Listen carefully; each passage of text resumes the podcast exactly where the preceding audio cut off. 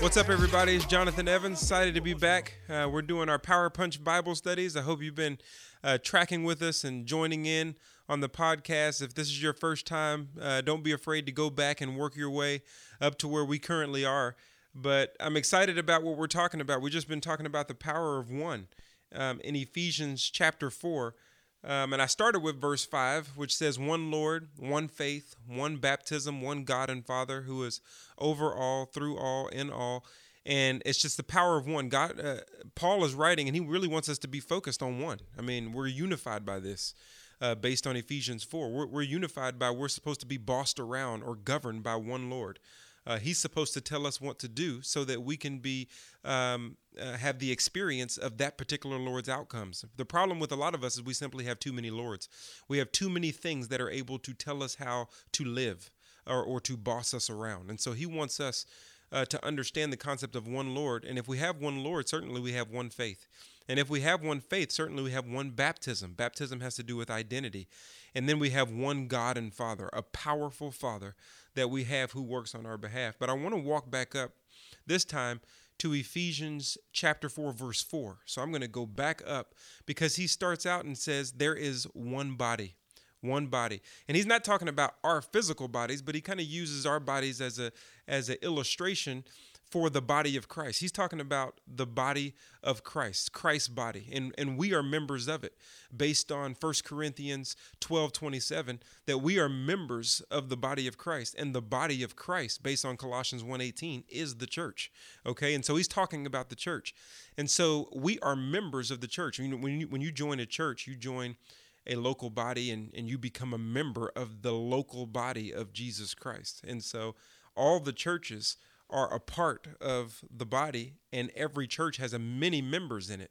Just like a body has 10 fingers and 10 toes, and uh, two feet and two knees and and and and two legs and six abs. Well, for me, it's just one ab, but for some of you out there who are really in shape, you got six of them. I mean, there's many members uh, to our body. And if one member is not functioning appropriately, it affects the whole body. And so we have to understand how important we are as members of the body. Some people think it's my Father who art in heaven. No, it's our Father who art in heaven. That we have a specific ministry based on our purpose, gifts, and skills that God has called us to in order to contribute to the church. So we need to understand that the church is not actually the structure uh, or the building you go to. That is actually just where the church gathers together to worship and you are a part of it.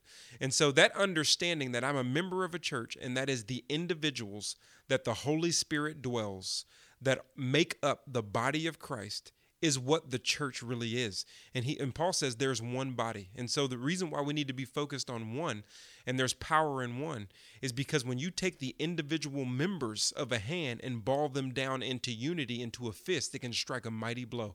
And so we have to understand that. But in under in order to understand that, we have to know how important our part is that we play in it. But I first wanted to give you an understanding of the church and what he means uh, by the body.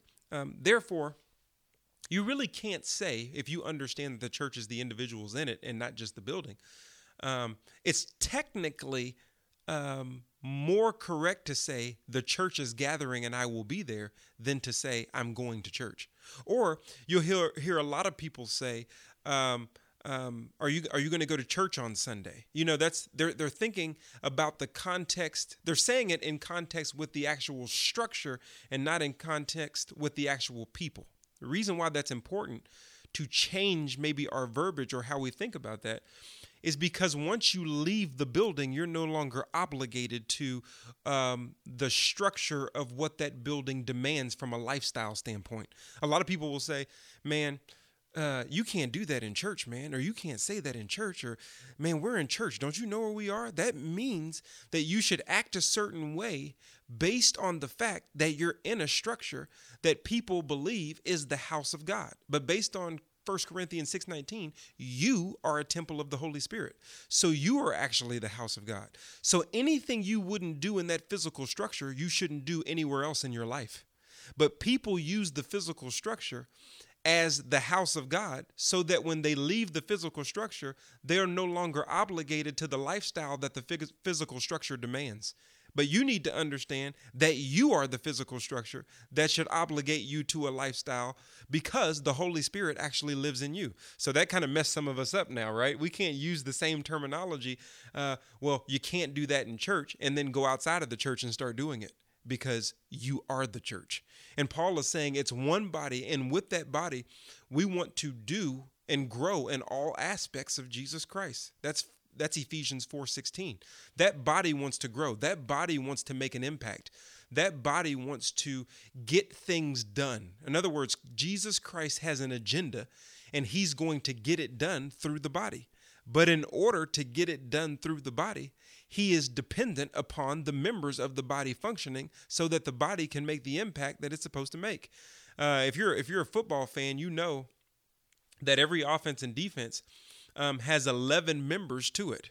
Um, but it's still one defensive unit, it's still one offensive unit. But in the ultimate team sport of football, since that's my thing, I was a former football player, I know that if there's one member that's not functioning appropriately as a member of that unit, we can't move the ball. The ball's not going anywhere. It's not because there wasn't a good play call. It's not because there may have not been a, a good head coach or he, he sent in the wrong play. A lot of times it's because there was one member or two members that weren't getting the job done.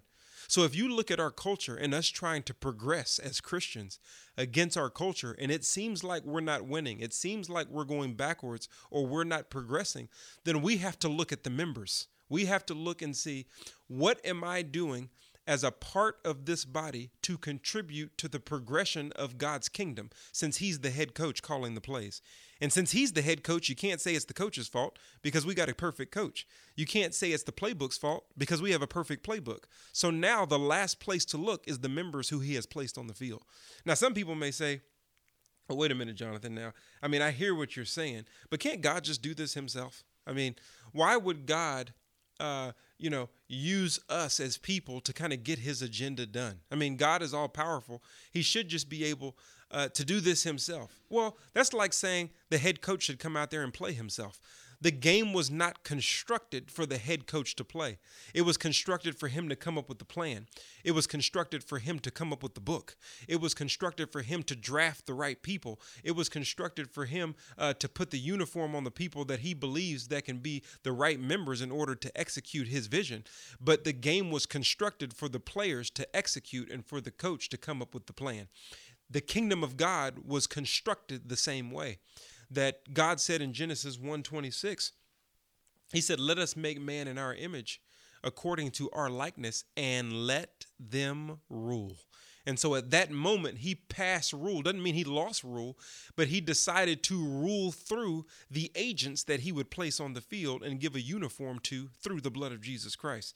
In Matthew 16, Jesus says, I will build my church, and the gates of hell will not prevail against it. He did not say, The gates of hell will not prevail against me. He said, I will build my church, and the gates of hell will not prevail against it. And so the subject there is the church, and the playing field is the gates of hell. That's the defense. And the defense of hell will not prevail against the offense of the church, but we are the church. And so when Paul says there is one body, he's talking about, yes, the church of Jesus Christ globally, and he's also um, automatically including the individual members of it. Now, this is important. We have to understand our part that we play within our purpose, our destiny, our divine design, and what God has called us to do. Everybody is not uh, the heart of the body. Everybody is not the elbow. Everybody is not the knee uh, or the feet or the hands. You you may be just one part. You may be the pinky. You may be uh, the pinky toe or the big toe. You may be what people think is a small part of the body, but it's only a small part of the body until it gets injured. It's only a small part of the body until it's not functioning. Once it stops functioning, it becomes a big deal. Uh, you know this when you're walking through your house and you feel like you've been at your house long enough to walk to the bathroom at night uh, in the dark, and then you you're walking to the bathroom at night in the dark, and uh, you forget about that piece of furniture or that toe that your kid left in the middle of the floor, and you slam your pinky toe against that furniture or that or that that toy. All of a sudden, the pinky toe is a big deal, because no matter what part uh, you play in the body of Christ, when one of us gets injured, or when one of us quits, or when one of us fails, or when one of us uh, is not doing what we have been called to do, the whole body feels the effects of it. If you look at 1 Corinthians 12 26, it says, As one member suffers, so do the other members. And so we're suffering today because we have people who are connected to the body of Christ by faith who are not connected to the body of Christ by function. They're connected because you've received Jesus Christ. So you're a part of the body, but you are an insufficient member of the body or a deficient member of the body. And it's hard. It's hard to operate as a body when you have members that are not putting in work. And some of you may be thinking to yourselves, well, I mean, the the Church of Jesus Christ is so big. I mean, what impact can I play? Um, can I can I not can I play, but can I pay? Um, what what can I do? What what, what can I actually uh, put in? What kind of payment can I make uh, to the advancement of God's kingdom? It's not really worth it. There's a lot of people doing stuff, um, and I, th- there's not much I can do. Trust me and understand that after the game is over on Sundays, the coach always takes each individual player in the room and he has one question Were you an asset or a liability to the entire unit? It doesn't matter how small your job was, it doesn't matter um, how many players were out there. No, he's talking to you. And even if the offense doesn't progress down the field, uh, excuse me for you defensive people out there who love defense, I was an offensive guy, so I normally talk in offense. But even if the offense does not progress down the field, if you sit in that meeting room the next day and you're able to look at your head coach and he's able to look at you and he's able to say to you, Well done, my good and faithful servant, because you were an asset to the unit. You were not a liability. One thing that we have to remember is that 2 Corinthians 5:10 says for we all will go before the judgment seat of Christ and be recompensed for whether we were an asset or whether we were a liability. So when Paul says we have one body, he's automatically looking at the members. And he's saying even though it's one body, that one body is dependent upon all of its members who have been brought together by one spirit, which is the next uh, uh, the next uh, podcast we'll talk about. We're all one, but we need functioning members. We need people who know that after the game of life is over, they'll go before God and God will have one thing to say to you. Not everybody else. It'll just be you.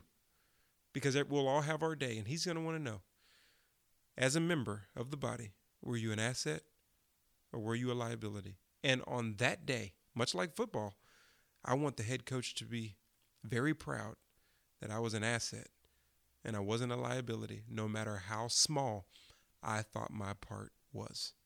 Till next time, be steadfast. That's why we got to be steadfast, unmovable, always abound in the work of the Lord. Because even though there's one body, there's many members, and you are a member of it. Be an asset. We'll talk next time.